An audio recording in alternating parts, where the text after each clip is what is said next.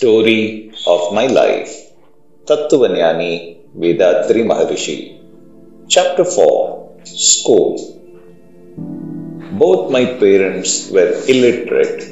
All that my father ever learned was to sign his name, and he took almost five minutes over it. Each of the letters that comprised the name G. N. Varadappa Mudaliyar cut papers on its own Combined, they assumed all poses of Yogasana, except perhaps the Sirasasana. If I happened to stand by and watch him at such times, I could not suppress my laughter.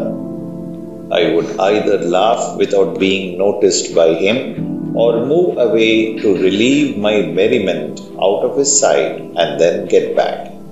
This I did, not because he was likely to take offense, but because of my unbounded regard for him. When I completed five, sending me to school became a topic of daily discussion for my parents. There was, one might say, even a bit less than marginal existence.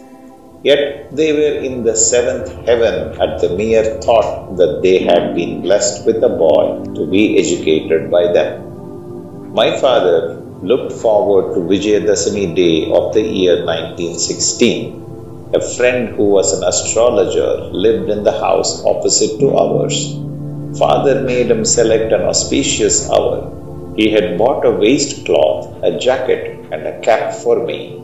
How he had managed to procure this new outfit for me is something that passes my understanding. He didn't have the means for it, but he did manage in a way known only to him and my mother. There was an age at which a child is completely unaware of such things as poverty and indebtedness. Is that not the only stage when man is exempt as yet from the phantom toils of debt? The inferiority complex that comes with poverty, it would follow a bit later.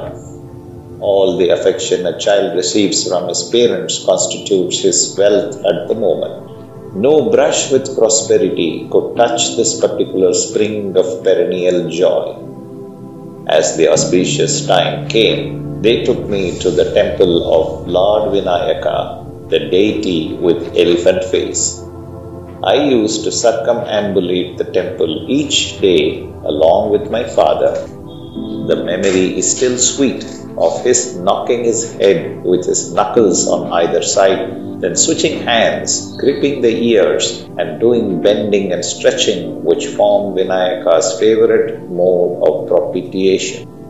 I also knocked the sides of my head with my knuckles and did the bending and stretching in the prescribed mode.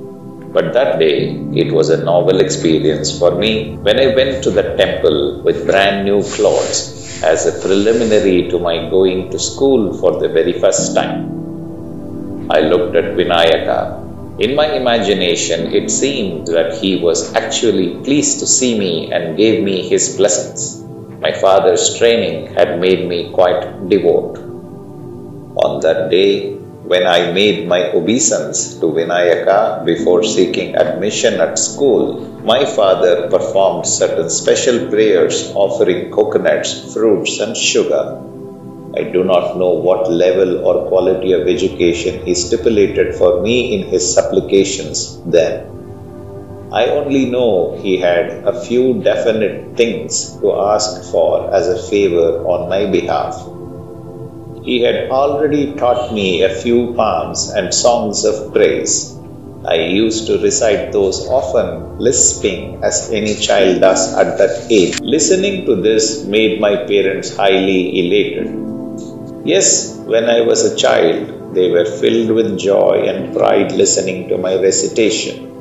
But even so late in my life, I cannot keep back the tears whenever my parents come into my mind with valid reason. Unable to escape from the stranglehold of poverty and need they suffered to the last. And when I finally arrived at an age and a status when I could give them relief, they were no longer alive. I was 22 when my father passed away. I was 35 when my mother died. Mother alone was comparatively free from financial worries towards the close of her life for a period of some 10 years, perhaps. The school I attended was run by a Christian mission. That building is still there in the northeast corner of the tank at Guduvanjeri. That temple of learning, which taught me the three R's, is now a place of worship, a church. My father used to accompany me to school every day. On some days, he would also pick me up there on my return. I liked learning my lessons. We were asked in those days to form the letters of the Tamil alphabet by arranging tamarind seeds. I took to this exercise with patience and ingenuity, and my teachers were quite pleased with me. My attitude towards them was one of respect bordering on veneration. I won my promotion every year. I completed the age 8. I had passed the third standard by then. My father found he could not do his weaving single handed anymore. He needed help. So he kept me with him at home. My schooling, therefore, ended with Standard 3. நம் கடமை அறவாழ்வின் நாட்டத்தே.